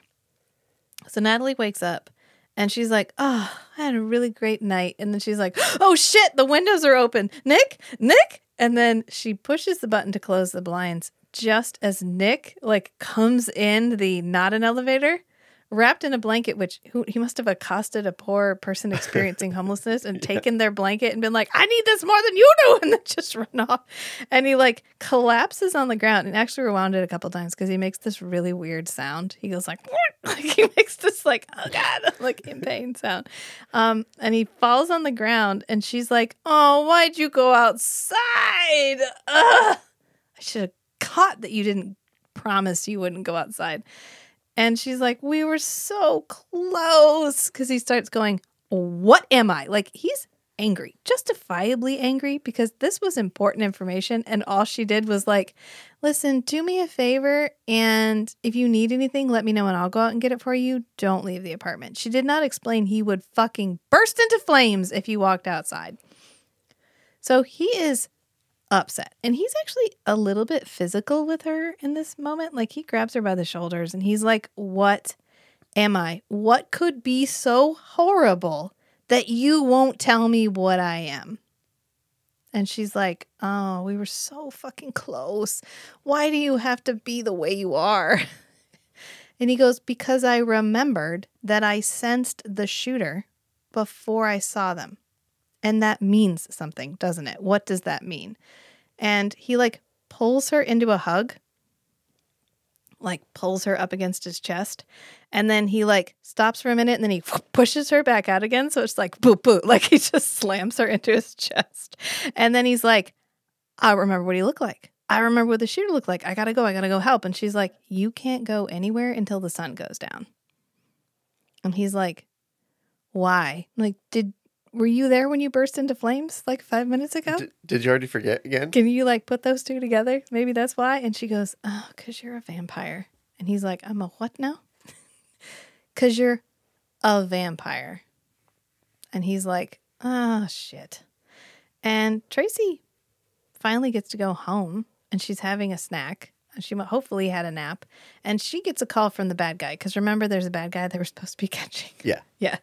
And this is the weirdest phone call. And uh Tracy goes, Who is this? And the guy says, Not important, which truer words, honestly, not important. not important. He's like, Do you believe in Jimmy? Because Jimmy believes in you. Jimmy also believes in Santa Claus. And that literally says Jimmy believes in Santa Claus. And Tracy's like, uh, okay. And he's like, Jimmy's gonna believe in you down by the docks tonight, the concrete docks or whatever. And she's like, okay. So she writes concrete docks harbor on her little legal pad. Well, good thing she couldn't remember that without writing it down because that's good later when we need to figure out where she is because, of course, she doesn't actually tell anybody that the bad guy contacted her or that he gave her a meeting point or that she might need backup or any of that. Like, she didn't just see her partner get shot and she doesn't realize that the situation is serious. And so then we come back and Nick is sitting at his table and he's like, I'm all better. I'm all better, right? Like, look at my face. My face is all better. Is that normal? And Natalie's like, Yeah, why do you think you didn't die when you got shot in the head? He's like, Because I didn't really get shot in the head. She's like, No, he really got shot in the head. He's like, But you said I didn't get shot in the head. And she goes, I lied. she just says, I lied. And he's like, I "Okay." lied to psychologically manipulate you, just like LaCroix, Shh, don't. No, no, no. to form a Mm-mm. closer, Uh-uh. more personal No, nope. friendship, No. relationship no, with Nick. No, I, I will hold with none of this. I'm sorry, I'm not There's- receiving that right there's now. There's some parallels here. no, there's not. It's not. It's no parallels. They're not even on the same grid. Get out of here. Okay. So he's like, How long? How long have I been a vampire? And she's like, "Mm, 767 years. And he's like, Oh, so uh, like a while then. yeah, like a while. And he goes, Natalie, is this what makes you so sad? Natalie, is this. Is what I am the thing that makes you so sad? It's what's kept us apart. But we're together now. Like that's his first question. Not like, how did I get to be this way? But just like, oh, is this why you're sad? Because I'm a vampire and you're not? Is this the thing that's keeping us apart? Is this, yeah. And she, that's what she tells him. She goes, it's kept us apart. Like it's why we're not together. And he's like, yeah, well, tell that to little Nick after last night. or is it Big Nick? or is it Big Nick? Uh, can, can we go do that again right now, actually? And she's like, no, no, on. Shh. Put the sex hammer away. Like, we can't have the relationship we want, Nick. It won't work that way. And he's like, pretty sure it works just fine. And then he gets up like, oh God, this is so traumatic for all involved. And he gets up and he like collapses. And Natalie does the like, like exasperated, like tries, she's like, get up, come on, get, sit in the seat. She like manhandles him into the seat. And then she goes over and pours the blood from the already open bottle. She doesn't have to open that bottle, which means the blood's just been sitting open on the counter. Yeah. Yeah. Uh, it's fine. So he chugs it um rather appreciatively and she's like, "But you don't normally drink that. You drink cow blood. Uh you haven't had human blood in weeks. Like a while. You haven't had human blood in a while." And he's like, "Oh, okay." So he like sticks the whole end of his bo- the bottle in his mouth and is like like tips it back. um and then he puts it down and then gives her this look that's like, "Oh no. I really am a vampire, aren't I? Like, I really liked that. I'm so sorry. Because it's this like doe eyed look like, oh shit, it's all true. And so the guy who called Tracy, not that it matters, is Leon Sharp. And we know that because Nick IDs him. Mm-hmm. Because he doesn't tell her his name. He just tells her that Jimmy believes in Santa Claus, which doesn't give us all that much information. And Reese recognizes him. He's like, oh, that guy. Yeah, that guy's brother got killed in a shootout like a couple of years back. And the captain that shot him was Tracy's dad. So this is a revenge thing. Well, good. I'm glad that Reese was there and that Reese knew all of that very. You know what? It's because To tell us the non-important plot information. I think Reese has a bunch of like police commissioner trading cards that he's made for himself. and he's like, that's his most coveted one. He's like, I've got three copies of Vetter. yeah. Like, it's like other people are into like baseball stats or hockey stats. Yeah. And he's into police stats. yeah, because it, it fits with his overall, like, he's the political captain. He's the captain who's on the rise and trying mm-hmm. to be on the rise. And we cut to Tracy, and Tracy's at the cement docks, and it doesn't really matter. She gets shot at, and the guy's like, It's nice to meet you. And she goes, Pleasure's all mine. Like, okay, we had some witty banter. I don't know. This is just to like, this was to get Nick shot in the head and then wrap it up. Yeah. Yeah. And Nick is back looking for Tracy again. And luckily, he remembers he can fly. He goes to his car and then he's like, hmm, that guy looked at the skylight. Like maybe he could fly. I kind of feel like I could probably do that. And then he flies off and he flies to her apartment. So luckily, he both knows where her apartment is and remembers how to get there via the air. And he finds the note that she con- that she helpfully left was like, "Meeting bad guy tomorrow at ten, Concrete Docks Harbor." And he's like, "Oh, I wonder where she could be." so he like flies off again, and then blah blah Tracy, blah blah Leon, blah blah blah blah blah. No one cares. And then some barrels explode, which kind of sounds expensive. We must Yep. have had a lot of explosives because the whole back like thing with LaCroix, um, which we didn't actually cover, but he does pull the thing out of LaCroix's chest, and then he gives LaCroix his blood. He does the same thing that LaCroix does in the Well, he doesn't do wrist to wrist. He just pours it in LaCroix's mouth. right because LaCroix's awake. Yeah. And they must have had explosive left over because there's quite a few fires on the battlefield in the like Bolshevik Revolution or wherever they are. Um, and Nick like uses this distraction to land on the walkway, and then he like like knocks like hisses at Leon, and Leon gets knocked off and falls down, and he's like, "Well, that wasn't actually that bad." And then he flies off. And what does he tell Natalie? Oh, it's fine. I killed him. I'm back now. Like I already took care of that. Like, can we talk about how I'm a vampire again? Like, am I a killer? Seriously, I'm a killer. Like, like he didn't just go and kill that guy. right. Um, and then we go The, to the, guy got surprised and fell down. yeah. It was weird. as- No, he pushes him. He Well, pushes him I'm- off because he like okay, I, yeah, I was yeah. making up He a- got surprised by story. me putting my hands on his chest and pushing him backwards. So then we go to LaCroix and LaCroix's podcasting, but we had this really weird camera angle where that's like directly in front of his face. it's very curiouser and curiouser, the like uh, odd angle. Because remember in Curiouser and Curiouser, we did the like above LaCroix and then he had the itty bitty tiny little coffee cup. Mm-hmm. Yes. Well, it's kind of like that, but just directly on his face. And we get the like flashback to the raven lighting of old, the like purple greenish bisexual lighting that they used to have in the raven. And LaCroix's like, all's well that ends well, although it never really does end for some of us, does it? and this is what he says, when you have a friend in the Nightcrawler, who needs enemies? Which I was thinking about updating our. I'm working on more merch, and I was thinking about updating our Nightcrawler one Mm-hmm. uh, to put like when you have a friend in the Nightcrawler, who needs enemies. Yeah. And we come back to Nick and Natalie, and Nick is like, "Listen, uh, you just gotta bear with me. Like, we can get back to that thing that we had. Like, that was good, and I liked it. And I think we could get back there, but like, I need a minute to figure out who I am and to figure out what all this means. And you know, I think I know who I need to go to to get all the answers." And she's like, "Well, I know I can't fill in all the blanks because I haven't known you that long. So." You know, go go to your manipulative evil master. I'm sure that he will help you become a better person. That's fine. Just go ahead. Go ahead. It's fine. Um, and so, I mean, what what else can she do? She can't. He apparently wants answers. He'll stop at nothing to get them. She can't give them to him.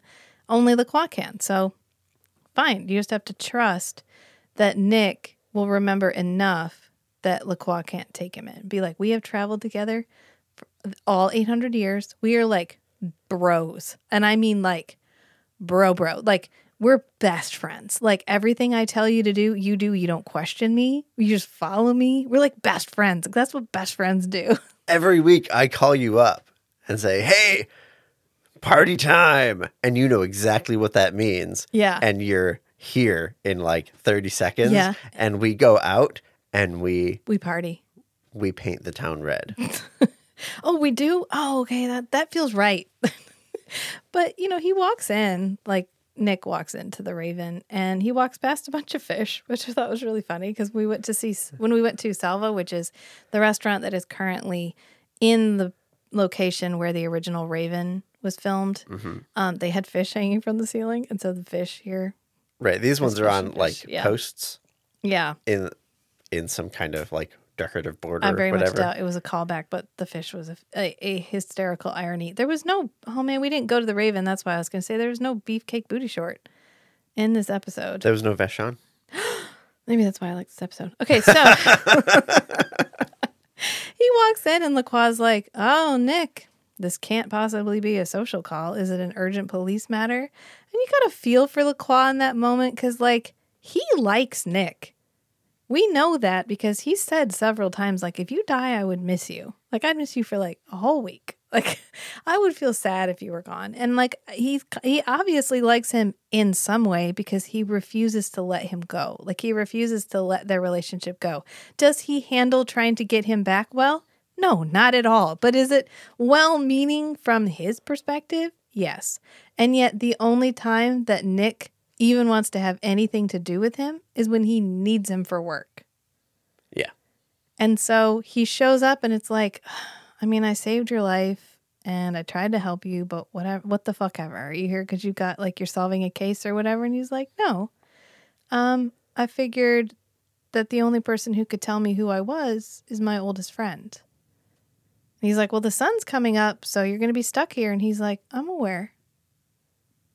And he's like, okay, well, it's going to take a long time. And he's like, yeah, I'm told we have eternity. And he goes, good.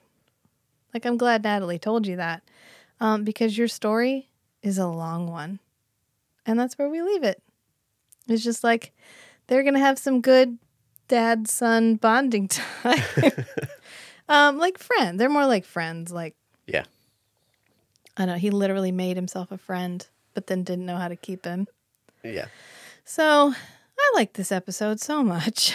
I think it's because to me it just feels like an outlier. It's kind of like Curiouser and Curiouser, where Curiouser and Curiouser, yes, they're all sort of short stories, but some of them are more successful than others. And this was such a fun exploration of what it would be like if Nick had no baggage. Mm-hmm. Like, what could Nick be? How could how would Nick move through the world if he had no idea where he had come from? If he thought he was like a mid thirties police officer dude who was good at his job. Yeah. And I think they pull it off really, really well. And I think they pull off all of the interactions really well. And I think that it ends up making the reveal, like having to tell him he's a vampire and then having to have him go and learn all of the terrible things that he has done, like as bittersweet as it should be.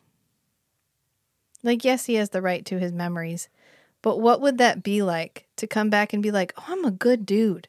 I, I got hurt saving my partner. Okay, well, let me tell you about the hundred two to three hundred thousand odd people that you've murdered over the last eight hundred years. Take a seat at the bar. We've got plenty of time. Oh, and then that's how you killed that lady. Oh, and then there was this one time you got really creative with some toothpicks. like, how did that story go? Like, how did that go? Because there was a time in Nick's life where he was not, he was just He was a monster. he was a monster. And so he has to learn all about that too. And then he has to learn about like all the uh, all the times that LaCroix tricked him. Yeah, my interpretation is that Nick is like piecemeal getting some memories back, and and he doesn't have to like relearn his entire history. He just needs like a reminder f- to recall the memory. Yeah. I mean, but just how shitty would that be? Like you're Matt. You wake up one morning and you're like, "Ah, I got a good girlfriend. I got a good job." And then throughout the course of the day you're like, "Shit. I think I'm an 800-year-old vampire." Ooh, did I kill? How many people have I killed? Oh my god, did I kill somebody like that? That oh no, that's fucked up. Is that me? Shit. I can't believe I could have done something like that. Oh god. And so you have to relive all that trauma all over again. hmm I don't know. I like this episode. It feels very small, very micro. I think because there's not a lot going on. It's really just the characters. Yeah. And of course, the characters are my favorite. They're what make the episode. Do the plots make the episode? Almost never. Almost never. Do the characters make it? Yes, fucking yes. That's why I watch this show. And this is my favorite version of LaCroix. The like bittersweet psychopath who The buddy system. who just doesn't know how to connect with the people that he wants to connect with and doesn't even have the tools in his toolbox to figure it out. He can't cobble together a personality that Nick will like. He doesn't want to. He just wants Nick to like him for him. Uh, Right. But it just never seems to happen. and we're going to get a little bit we're going to grow on that from here on out and so that's what I really love cuz we get more growth of their whole dynamic in the next episode. So, I'm excited to get to that one. But bittersweet just like Nick's returning memory because every episode we cut from here on out is the second half of season 3, which is the last season ever of Forever Knight until we reboot it, which I just need anybody, whoever knows who holds the rights, just go ahead and sign them over to me. I know exactly what we need to do. I've already got a good team together. just, we're to make this happen, okay? All right. Maybe Garrett can be the police captain. I want, no, okay, here's what. so, my joke, not joke, is I think if you ever rebooted this, you have to bring Ger back as the LaCroix character. Oh. Just straight as LaCroix. Don't change the character. Just Right. make Ger be LaCroix. The actor that plays Yeah. the LaCroix character. Yeah. Yeah. And then you could have Nigel as like the police captain. Unless he's retired. Uh, he probably, I don't know what he's, he's doing. I, I, I hope he's doing wonderful and I hope he's doing, having a great time at whatever he's doing. I know Catherine Disher is because she does a lot of Hallmark stuff Mhm. and she gets to be like quirky and funny, which is when she looks like she's having the most fun being Natalie, is when she gets to be like a fun character and not the like, I'm traumatized and dramatic. And, Or I'm here purely for exposition. in last episode, somebody tried to take my heart. like, so And it wasn't Nick. it wasn't Nick. Actually, uh, Catherine Disher is going to be at a um, con in Florida at the beginning of February, Orlando. Orlando, Florida. So if you're anywhere around Orlando, um, she's going to be there. So It's like February 1st. I think so, like first through the third, something like that. Yeah. So I'm really excited. We're going to drive down and see her. So I'm stoked. Then I'll have met Nick and Natalie. I'll remember meeting Natalie, one hopes. If I don't, there's something I need I need there's help that I need of some of some version or form.